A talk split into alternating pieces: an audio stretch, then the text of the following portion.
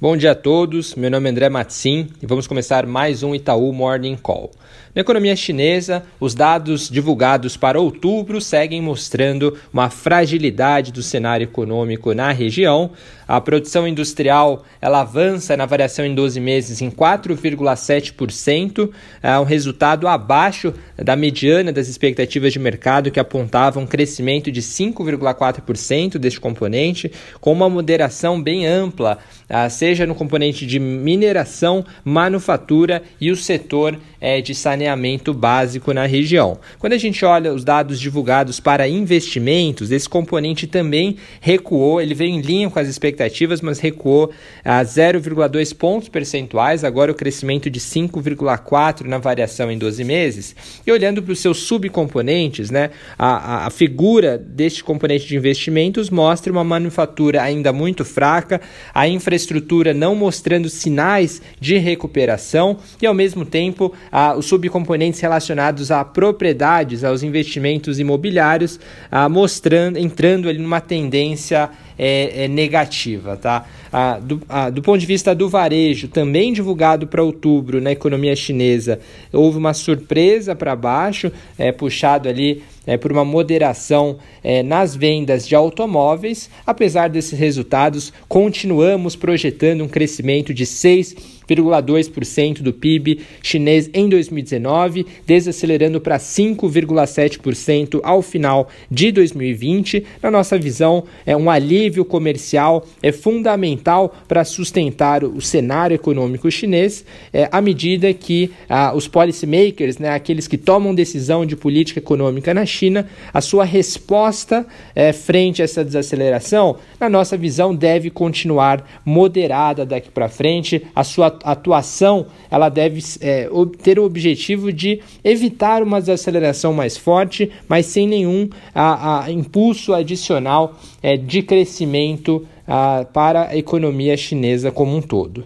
E quando a gente entende que a questão comercial é a chave que está por trás de tudo isso, né, sobre a questão comercial, a fase 1 do acordo ela pode acontecer ali antes é, de meados de dezembro. Esse é o nosso cenário base. Uma reportagem ali da noite de ontem mostra que as discussões em torno da fase 1 ainda seguem travadas é, na, na, ideia de que a China se compromete a comprar ali 50 bilhões ah, de dólares de produtos agro dos Estados Unidos, mas ao mesmo tempo, enquanto essa negociação segue de alguma maneira é, paralisada, o próprio presidente Trump ele seguiu é, sinalizando um otimismo no tom com relação ao progresso dessas negociações. E do lado chinês, né, o ministro de Comércio é, da China ele reiterou nesta manhã que a remoção de tarifas é uma condição fundamental para o avanço é, de um acordo comercial entre as partes, tá bom?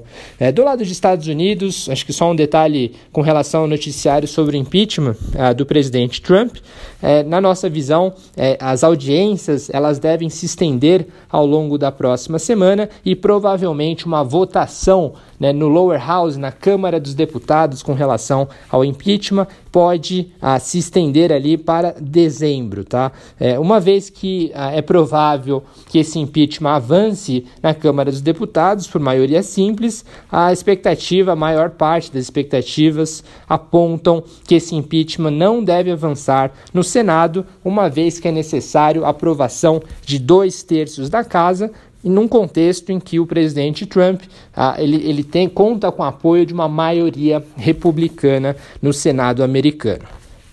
Passando para o Brasil, acho que o noticiário sem grandes novidades daquilo que a gente conversou ontem, ah, só reforçando os dados de vendas no varejo, apontando um crescimento sólido para o mês de dezembro. Né? A venda do varejo ampliado cresceu 0,9% no mês, a venda no varejo restrito, que é o ampliado, retirando veículos e material de construção, também a, a, cresceu ali 0,7% e o crescimento ele foi é, disseminado, né? De 10 subcomponentes do varejo, nove deles cresceram. Na nossa visão, este resultado de setembro sustenta a, a, a tendência positiva para o consumo, e quando a gente pensa em termos de crescimento do consumo, do, sob a ótica do PIB, a gente projeta ali um crescimento de consumo de 2% esse ano, 2,4% ao final do ano que vem. A, pensando no PIB no terceiro trimestre deste ano,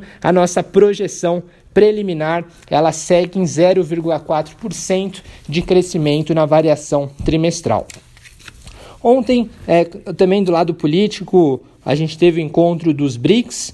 Acho que uma notícia interessante que ah, começou a ser ah, ventilada é com relação é, ao Brasil seguir é, numa discussão, particularmente com a China, na direção de mais integração econômica e comercial. Também as negociações ali estão em fases preliminares, mas segue uma, seguiu ontem um tom é, interessante no sentido de maior integração é, comercial entre os países. Vamos acompanhar, portanto, como que essas conversas vão evoluir. É isso do nosso lado. Bom dia a todos.